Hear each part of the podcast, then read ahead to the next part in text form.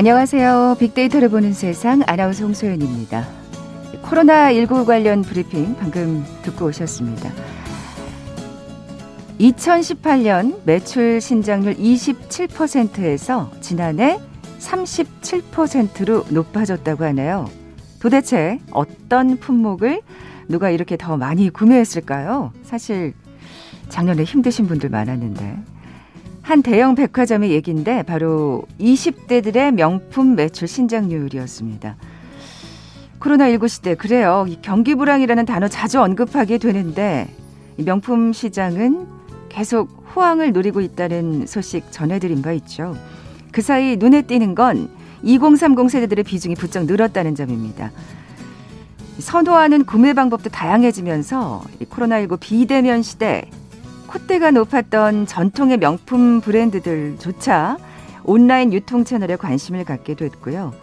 선호하는 아이템과 디자인도 기성세대와는 완전히 달라서 유럽의 신진 디자이너들까지 이 명품계의 큰 손, 한국의 2030 세대들의 취향에 주목하고 있다고 합니다. 잠시 후 세상의 모든 빅데이터 시간에 자세한 소식 들어보죠.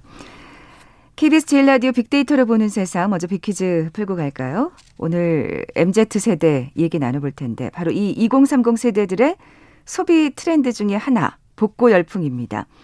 옷이나 신발과 같은 패션 분야는 물론이고 최근엔 이 복고풍 간식과 음식에도 열광을 하고 있는데요. 뭐 인절미, 달고나라든지 소보로빵, 자색 고구마, 검은 깨, 감자, 미숫가루. 이거 정말 어렸을 때 들어보던 얘기인데 예전 추억의 간식 메뉴들이 식음료업계의 구원투수로 떠올랐다고 합니다. 그래서 유통업계는 옛날 과자와 식재료를 선호하는 젊은 소비자들을 부르는 신조가 있는데요. 내리면 설 연휴가 시작되잖아요. 설에 이분을 직접 뵙고 세배를 드리거나 영상을 통해 만나는 분들 많으실 텐데 자, 이분들의 감성을 좋아하는 2030 세대 뭐라고 부를까요? 보기 드립니다. 1번 키덜트, 2번 주리니, 3번 영끌, 4번 할매니얼. 오늘 당첨되신 두 분께 커피와 도넛 모바일 쿠폰 드립니다. 휴대전화 문자 메시지 지역번호 없이 샵 9730, 샵 9730. 짧은 글은 50원, 긴 글은 100원의 정보 이용료가 부과됩니다. KBS 라디오 어플리케이션 콩은 무료로 이용하실 수 있고요. 유튜브로 보이는 라디오로도 함께 하실 수 있습니다. 방송 들으시면서 정답과 함께 다양한 의견들 문자 보내주십시오.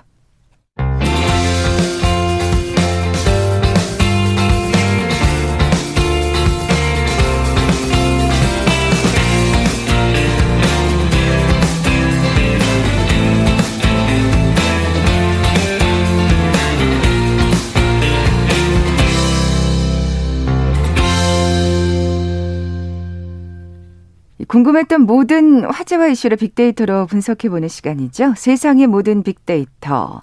빅커뮤니케이션 전민기 팀장 나와 계세요. 안녕하세요. 네, 반갑습니다. 전민기입니다. 자, 오늘 말씀드린 대로 MZ 네. 2030 세대의 그 명품 시장에 관한 얘기 네. 나눠볼 텐데 확실히 뭐 기성세대와는 차이가 있는 것 같아요. 맞아요. 지금 뭐 명품 이야기 나누겠지만 문화 소비 금융 모든 분야에서 이 MZ 세대를 잡기 위한 노력들 엄청나게 하고 있고요. 그래야겠죠. 음. 우리 부모님 세대가 약간 기존 브랜드의 충성도가 높은 분들이라면 MZ 세대는 좀 어, 새롭게 공략해야 할 그런 세대이기 때문이고요. 뭐 MZ 세대 여러 번 말씀드렸지만 1980년대 초에서 2000년대 초에 출생한 밀레니얼 세대하고 1990년대 중반에서 2000년대 초반 출생한 Z 세대를 통칭하는 용어입니다. 그러니까 뭐 한마디로 요즘 젊은 세대, 음. 2030 세대를 말하는 거고요. 디지털 환경 익숙하고 최신 트렌드에 밝은 그런 상황에서 남과는 또 차별화된 다른 나만의 어떤 독특한 경험을 추구하는 특징이 있고요. 명품에 있어서도 최근에 그 보도 보면은 막 백화점 명품관 앞에 길게 줄 서 있잖아요. 그러니까요. 그게 이제 양극화로 해석하기도 하는데 그 안에 이제 2030 세대 꼭 금수저가 아닌 그런 세대들도 조금씩 끼어 있다라는 겁니다. 그러니까 꽤 많다는 생각이 드는 게 네. 돈을 모아서 네. 그러니까 다른 걸 아껴가지고 명품을 맞아요. 사고 그러더라고요. 네. 예, 계속해서 좀 자세한 얘기 나눠볼 텐데 네. 기성세대와 차이점에 대해서 좀 짚어볼까요? 네, MZ 세대 소비는 좀 다르죠. 그러니까 어, 중년 세대라면 뭐 사실은 관심이 별로 없을 그러니까 재밌는 상품들에도 기꺼이 지갑을 여는 거죠. 예를 들면 그렇게 곰 그림 그려져 있는 밀가루 회사랑 소주 업체가 함께 만들어낸 제품에 막 열광하기도 하고요. 그다음에 명품 브랜드하고 콜라보한 100만 원짜리 스니커즈 사기 위해서 길거리에서 밤을 세우기도 하는 음. 이 MZ 세대의 어떤 특징을 좀 보실 수가 있습니다. 예, 그, 그, 곰 그려진 그 상표가 네. 저희한테는 그냥 밀가루의 어떤 그 표, 상표일 예. 뿐인데 네. 이 세대들한테는 아닌 거잖아요. 너무 그렇죠. 새로운 뭔가가 음, 재밌는 거죠. 아. 재밌고 또 막상 그 남들이 안 해본 경험을 내가 먼저 하는 거에 또 약간 열광하기도 하거든요. 그래서 약간 아. SNS에 올렸을 때 약간은 좀 트렌디해 보이고 뭔가 유행을 좀 앞서가는 듯한 느낌 그런 걸 좀 주기 위한 노력들 많이 하죠. 음. 이렇게 뭔가 이런데 또 탐닉하는 이유가 있을 것 같아요. 일단 예. MZ 세대 자체를 자본주의 키즈라고 정의하는 분석이 있더라고요. 그러니까 어릴 때부터 뭐 광고, 그다음에 시장 금융 이런 자본주의적 요소에 좀 친숙하고요. 자본주의의 생리를 좀 사실은 몸으로 체득하면서 지금 태어난 세대가 이제 IT하고 요렇게 굉장히 가까운 세대라면 그렇죠. 이 MZ 세대는 자본주의와 굉장히 친한 세대라는 거죠. 어. 돈과 소비에 대한 편견이 없고요. 그 자신의 욕망에 솔직해서 명품 소비에 주저함이 없는데 구매 과정에서는 또 많은 공을 들입니다. 아, 조금이라도 더 싼데 직구도 하고 아하. 또 돈을 허, 허투루 쓰지 않는 합리적 소비를 하고요. 어, 돈에 여유가 있는 세대는 아니고 자존감과 행복 추구를 위해서 좀 선택과 집중해서 아낄 때 아끼고 쓸 때 쓰는 소비 성향을 갖고 있고요. 아, 근데 저는 이거 좋은 것 같아요. 네, 그동안 예. 사실은 해외여행에 좀 집중해 왔었거든요. 1년에 한 두 번 정도 꼭 해외여행 다니는 세대였고. 근데 이제 지난해 코로나19 때문에 여행 못 가게 됐잖아요. 그러면서 음. 명품 소비에 좀 주체로 등장을 했어요. 아까 말씀드린 대로 타고난 금수저가 아니라 평범한 세대고 음. 대학생이거나 사회 초년생이거나 뭐 초보 가장들이 있고요. 그래서 노후 대비에도 또 철저하면서 명품 소비도 자신들의 지갑 두께 맞게 이렇게 추구를 하고 요즘은 또 주식에도 또 관심이 많은 음. 세대고 아무튼 이런 여러 가지 특징을 갖고 있습니다. 네. 자본주의 퀴즈라는 말이 딱 들어맞는다는 생각이 드는데 네. 야누스 소비라는 신조어도 있다면서요? 야누스는 두 얼굴을 가진 그런 음, 그런 주체잖아요. 그래서 MZ 세대가 명품을 소비하는 전략을 기성 세대하고 단적으로 비교한다면 야누스 전략이라고 할 수가 있어요. 그러니까 로마 신화에 나오는 아까 말씀드렸죠 문의 수호, 수호신이고 두 개의 얼굴을 갖고 있잖아요. 야누스는 그래서 이 MZ 세대 명품 소비에는 가성비하고 플렉스라고 하는 이중적 성향이 공존하는 거예요. 네. 그러니까 가성비라는 건 내가 지불한 가격과 제품 성능에 비교한 만족도를 말하거든요. 그러니까 원래 가성비는 가격이 싸다는 건 아니지만 적절한 가격에 좋은 제품을 그렇죠. 추구한다라는 거고요. 효과가 있어야죠. 네, 예. 플렉스는 요즘 젊은 층에서 뭐 예를 들면 가진 돈의 상당 부분을 고가 제품 구매 뭐 지른다. 그래서 약간은 과시하는 예, 예. 그런 모습이 담겨 있기 때문에 이 두 가지 모습이 함께 담겨 있다는 겁니다. 그게 명품 구매하고도 좀 관련이 네. 있는 것 같아요. 그래서 네. 명품 구매할 때 이제 부모 세대가 백화점 매장이나 플래그십 스토어에서 좀 우아하고 대접받는 경험을 좋아한다면 MZ 세대는 디지털 서핑으로 전 세계 최저가 명품을 찾아내서 가성비를 최대한 높이는 소위 뭐 이제 게임이라고도 표현하더라고요. 딱 그 찾아냈을 때 그런 희열 같은 것도 굉장히 좋아하고 여기서도 재미를 추구하는 거네요. 그렇습니다. 쇼핑 과정에서도. 네네. 어. 그러니까 그 기업 에서도 기업 측에서도 이런 차이를 좀 알아야 어떻게 마케팅 전략을 또 다시 세울 수 있을까요? 사실은 기업이 저희가 이제 방송하기 전부터 이런 걸 가장 예민하게 쳐다보죠. 왜냐하면 음 바로 이 고객들이 돈이기 때문에 그렇죠. 뭐 MZ 세대 이런 키워드를 만드는 것도 사실은 어떻게 보면 기업들이고 이 기업 입장에서는 이 MZ 세대를 제대로 알아야 살아 남을 수가 있겠죠. 아, 그럼요. 다음 소비 네. 주체니까요. 예. 그래서 이미 명품 업계에서는 그 어떤 어, 새로운 명품들이 또 등장하면서 MZ 세도 사라잡았고 부모 세대가 뭐 굉장히 비싼 명품을 좀 장롱 속에 고이 모셔두고 가끔 꺼내 쓴다면 MZ 세대는 또 매일 꺼내 쓸 수 있는 가성비 좋은 신 명품을 선호합니다. 네, 네. 그래서 예를 들면 브랜드 역사는 10년 안팎으로 짧은데 품질과 이미지가 검증된 브랜드들이고요. 한 명품 수입 유통사 데이터 보니까 지난해 한국에서 새롭게 뜬 두 가지 신명품 브랜드가 있는데 2020년 누적 매출이 2019년에 비해서 159% 100%나 신장했어요. 코로나 시대 때잖아요. 그러니까요. 이 다들 어렵다 하는데도 불구하고 이런 신장률을 보였다는 거죠. 아까 오프닝에서 말씀드린 대로 또 뭐 온라인 전략도 또 철저히 세웠기 때문에 음. 또 이렇게 신장할 수 있지 네. 않았을까 싶은데. 그렇습니다. 예. 그러면 이런 신명품 브랜드들의 특징도 좀 살펴볼까요? 신명품 예. 브랜드 특징 우선 가격이 그 기성세대가 소유하려고 애썼던 뭐 H사나 L사 이런 전통 명품보다는 조금 저렴합니다. 네. 뭐 많게는 절반까지도 싸고요. 그 둘째는 아 근데 이 전통 명품들은 계속 가격을 지금 올리고 있는 상황이 또 다른 그런 이 명품 다른 명품들과 또 차별화 두기 위해서. 그러니까 네.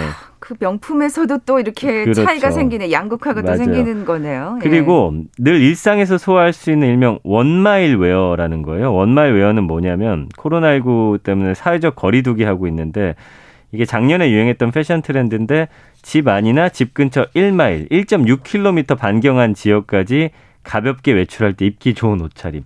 편안한 옷차림. 뭐 꼭 격식 있는 자리에 예전에 갈 때 우리 부모님들은 고이 아껴뒀던 명품을 꺼내가지고 그쵸. 입거나 들고 가셨잖아요. 평소에는 절대 입을 수 없는 그런 예. 게 아니라는 예, 거예요. 예. 그래서 격식 갖출 필요 없으니까 컬러하고 디자인은 굉장히 심플하고 편안함하고 활동성 같은 경우가 강조되면서 우리가 이제 꾸안꾸라고 하죠. 꾸미지 않은 듯 꾸민 그런 패션 이런 것들을 좋아하시고요.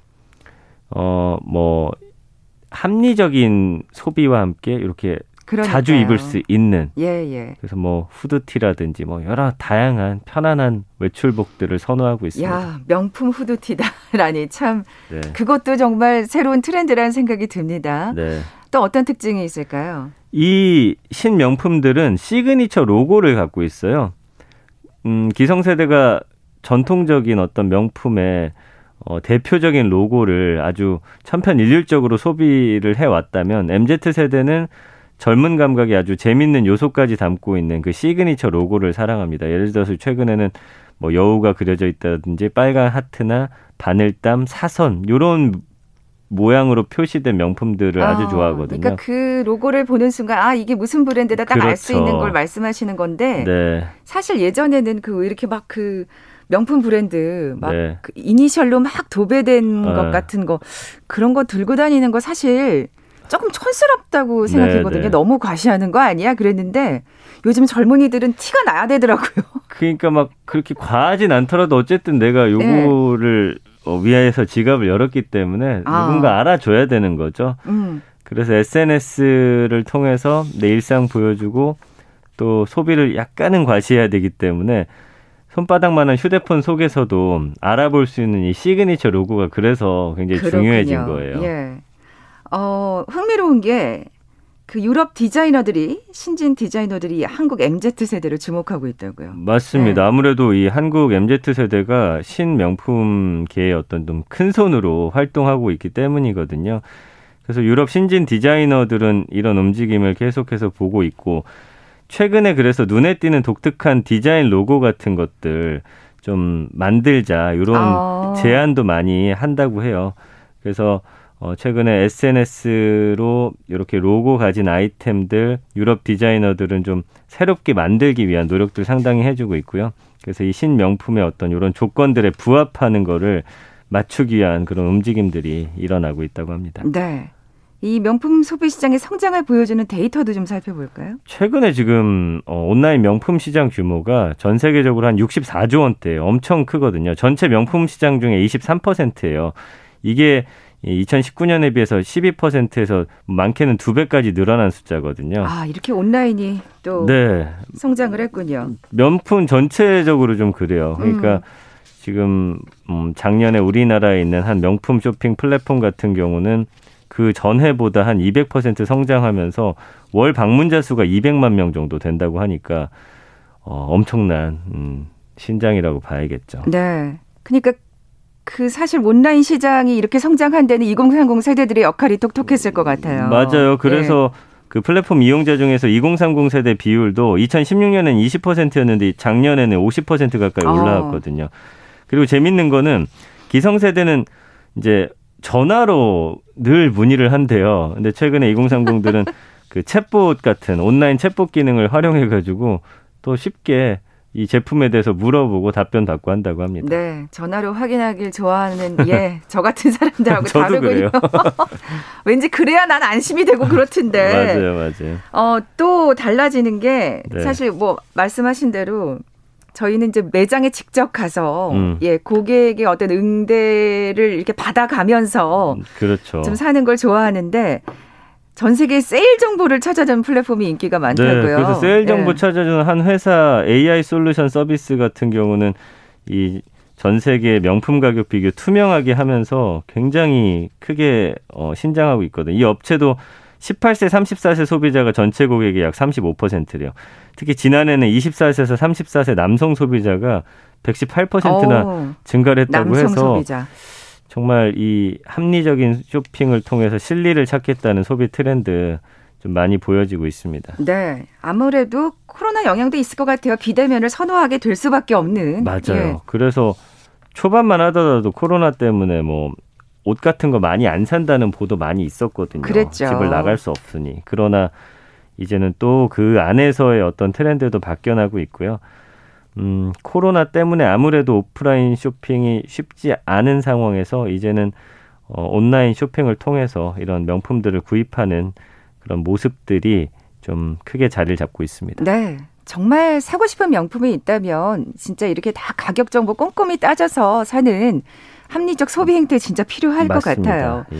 이 전통 명품 브랜드도 가만히 있을 수는 없을 것 같은데요. 그렇죠. 예. 그래서 이 MZ 세대 공략하기 위한 전통 음, 명품 그런 브랜드들도 어, 발빠르게 움직이고 있고요. 어, 온라인몰을 거의 오픈을 했습니다. 아, 이젠 다들 네. 온라인을. 예. 그리고 이제 커머스에도 입점을 했고 MZ 세대 보편적인 소셜 플랫폼이기 때문에 언택트 시대 맞는 마케팅을 해야 되는 거고요. 그 다음에 이제 뭐 예를 들면 지방 매장에는 원하는 물건이 없을 경우에는 또 서울까지 예전에는 막 와서 사기도 했었거든요. 저희 세대는. 음, 음. 그렇기 때문에 이제 그런 것도 없고 이 MZ 세대가 사실은 엄지족들이라고 불리는데 이 새로운 소비 행태가 전통적인 명품 브랜드 유통 체계마저 지금 변화시키고 있습니다. 올 한해는 또 어떤 변화들 이 명품 시장에 일어날지 뭐 야 저거 우리는 못 사는 거야 하지 마시고 이게 어쩐 트렌드 안에서 젊은 세대들은 또 어떤 생각을 갖고 이런 것들을 그렇죠. 구매하는지 좀만 이해하시려고 한다면 또 그들과의 소통에 도움이 되실 음. 것 같습니다. 사실 뭐 정말 아끼고 아껴서 정말 사고 싶은 걸 사는 거니까요. 그리고 이것을 네. 또 중고로 많이 또 팔기도 하니까 아, 리셀. 그 차액 네. 같은 것들 낭비라고 보지 마시고 음. 우리가 뭐 두세 벌 살 거 한 벌 사가지고 입다가 또 요거를 중고 시장에 내놔서 또 그 돈 가지고 또 이렇게 소비를 하는 거라서 어떻게 보면 또 합리적일 수도 있기 때문에 무조건 너무 비난만 하지는 않으셨으면 좋겠네요. 네. 그것도 또 전통 그 이 기성세대들의 약간은 네. 편견이 아닐까 하는 생각도 좀 드는데요. 그럴 수도 있어요. 아, 잠시 라디오 정보센터 뉴스 듣고 나서 다음 소식 계속 이어가죠. 코로나19 신규 확진자가 다시 400명대로 늘어난 가운데 정부가 설 연휴 기간 방역 수칙 준수를 당부했습니다. 변이 바이러스 감염도 급증해 어제 하루 26명 확인됐습니다. 코로나19 3차 확산의 충격으로 지난달 취업자 수가 1년 전보다 98만 명 넘게 줄었습니다. IMF 외환위기 이후 최대 감소입니다. 당정청이 4차 재난지원금 협의를 시작해 추경을 조기에 편성하기로 합의했습니다. 민주당 이낙연 대표는 설 연휴가 지나면 추경 편성을 속도감 있게 진행할 것이라고 밝혔습니다. 중소벤처기업부는 이달 5일까지 소상공인 270만 8천 명에게 버팀목 자금 3조 7,730억 원을 지급했다고 밝혔습니다. 지원 대상자의 97%입니다. 청와대는 스파링을 가정한 학교 폭력을 엄중 처벌해달라는 국민 청원에 대해 청소년들의 강력 범죄를 예방하기 위해 소년범에 대한 형사처벌을 강화하는 방안을 검토 중이라고 밝혔습니다. 10살 여자아이를 학대해 숨지게 한 혐의를 받는 이모 부부에 대한 구속영장 심사가 오늘 진행됩니다. 이용구 법무부 차관의 택시기사 폭행 사건을 맡았던 담당 수사관이 이 사건 재조사가 시작되기 전 개인용 휴대전화를 교체한 것이 확인됐습니다. 우리나라와 중국의 초미세먼지 농도가 모두 뚜렷한 감소세를 보인 것으로 확인됐습니다. 양국 정부가 오늘 처음으로 공동 대기 환경 관련 자료를 발표했습니다. 개정 동물보호법이 10일부터 시행됨에 따라 맹견 소유자의 책임보험 가입이 의무화되고 이를 어기면 최대 300만 원의 과태료가 부과됩니다. 지금까지 헤드라인 뉴스 정원나였습니다.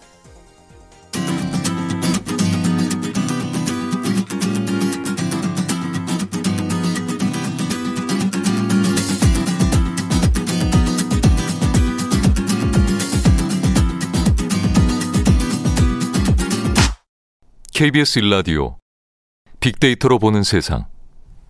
네, 세상의 모든 빅데이터 함께하고 계신 지금 시각 11시 31분 향하고 있습니다. 전 팀장님, 네. 빅퀴즈 다시 한번 내주세요. 그 앞서서 MZ세대 명품 소비 트렌드에 대해서 얘기 나눠봤죠. 2030 세대들의 소비 트렌드 중에 하나고 복고 열풍 그 중에 하나인데 최근에 그 인절미나 달고나 소보루빵, 뭐 미숫가루 이런 복고풍 간식과 음식에 어, MZ 세대가 열광하고 아, 있습니다. 이거 진짜 할머니가 해주시던 건데. 네. 그래서 이제 유통업계는 옛날 과자 식재료 선호하는 젊은 소비자들을 부르는 신조어를 어, 만들어냈죠. 이 시간 통해서 제가 이제 소개해드렸던 음, 기억이 있는데 네. 곧 다가올 설에 직접 만나 뵙거나 이분을 영상을 통해 만나는 분들 많으실 거예요. 이분의 감성을 좋아하는 신세대를 부르는 이 신조어를 맞춰주시면 됩니다. 1번 키덜트, 2번 주린이, 3번 영끌, 4번 할메니얼. 네, 오늘 당첨되신 두 분께 커피와 도는 모바일 쿠폰 드립니다. 정답 아시는 분들 저희 빅데이터로 보는 세상 앞으로 지금 바로 문자 보내주십시오. 휴대전화 문자 메시지 지역번호 없이 샵 9730입니다. 짧은 글은 50원, 긴 글은 100원의 정보 이용료가 부과됩니다. 0411님 정답 보내주시면서 처음 들어보는데 왠지 복고 감성 느낌 나는 게 친근하네요 하시면서 아유 이 세대신데요. 요, 요즘 약과에 홀릭 중이시래요. 진짜 약과 하면은 네. 예전엔 차례상에나 올리는 거라고 생각들 했었는데 지금 좋아하시는 분들 많더라고요. 얼마 전에 TV에 원더걸스 출신의 소희 씨가 나와가지고 네. 약과를 엄청 드시더라고요. 아 그분도 MZ 세대신 이, 이 세대군요. 예. 네. 자, 어, 이 소식도 MZ세대들이 관심을 가질 분야 같은데 요즘 음성 기반 SNS가 엄청 뜨고 있다고요. 이게 뭘까요? 지금은 그 음. 사과폰에서만 할 수 있는 앱이에요. 네. 그 최근에 중국어의 플랫폼에 이 SNS 이름이 이제 클럽 땡땡땡 클럽 영어로 이제 뒤에가 집이라는 뜻의 세 단어인데 네. 이 초대장을 판매한다는 글이 많이 올라옵니다. 그래서 최근에 해외 뭐 셀럽이나 유명한 기업가들의 어, 놀이터가 된 그런 플랫폼이고요. 음. 이 초대권이 처음에 가입을 하면 딱 두 장만 줘요. 그래가지고 누군가 나를 초대해 줘야지만 들어갈 수가 있습니다. 네. 그래서 한 만 원부터 3만 원까지 지금 팔리고 있고 아이고. 판매 완료 상태도 많이 떴어요. 이 SNS가 이제 작년 3월에 미국 실리콘밸리의 창업자 폴 데이비슨하고 구글 출신의 로원 세스가 만든 쌍방향 음성 기반 소셜 미디어예요. 우리가 이제 SNS 하면 사진 올리고 글 쓰고 이렇게 네네. 했었잖아요. 요거는 음성으로만 아하, 가능합니다. 그래서 그렇군요. 채팅방 같은 것들을 만들어서 자유롭게 누구든 이 방 안에 들어와서 함께 이야기를 나눌 수가 있고요. 네. 네. 그래서 음 최근에 뭐 팟캐스트나 유튜브하고 다르게 모두가 대화로 소통할 수 있다는 점. 그리고 어, 유명인들의 어떤 이야기를 직접 들을 수 있다는 점에서 주목받고 있어요. 저도 이제 요 며칠 전에 시작을 했는데 새벽에 들어가 보면 뭐 노홍철 씨라든지 딘딘이라든지 아, 힙합 하시는 팔로알토나 스윙스 방 만들고 그냥 일반인들하고 계속 대화를 나눌 수가 있는 거예요. 그러니까 제 입장에서는 와 스타들하고 대화를 나눌 수 있다. 이것만 해도 굉장히 신기한 거고 내가 관심 있는 그 주제를 놓고서 네네. 네. 누구나 이야기를 할 수 있기 때문에 다양한 사람들의 또 이야기를 경청할 그렇군요. 수 있다는 그런 좀 재미가 있더라고요. 사실 이게 그 일론 머스크하고 마크 저커버그 때문에 맞아요. 유명세가 생긴 거잖아요. 그렇습니다. 예. 그두 사람이 한다. 뭐 이런 이야기 때문에 그래서 일론 머스크 테슬라 창업자는 음 지난 1일이죠. 여기서 방 열고서 주식 거래 중개 앱 그 로빈후드의 블라디미르 테네브 최고 경영자하고 공매도를 둘러싼 아하. 설전을 벌였거든요. 이게 진짜 요즘에 또 네. 논란이 되고 있는 앱이죠, 로빈후드. 맞습니다. 예. 그리고 지난 4일에는 마크 저커버그 페이스북 CEO가 또뭐 어, 한 방에 나타나서 화제가 됐고요.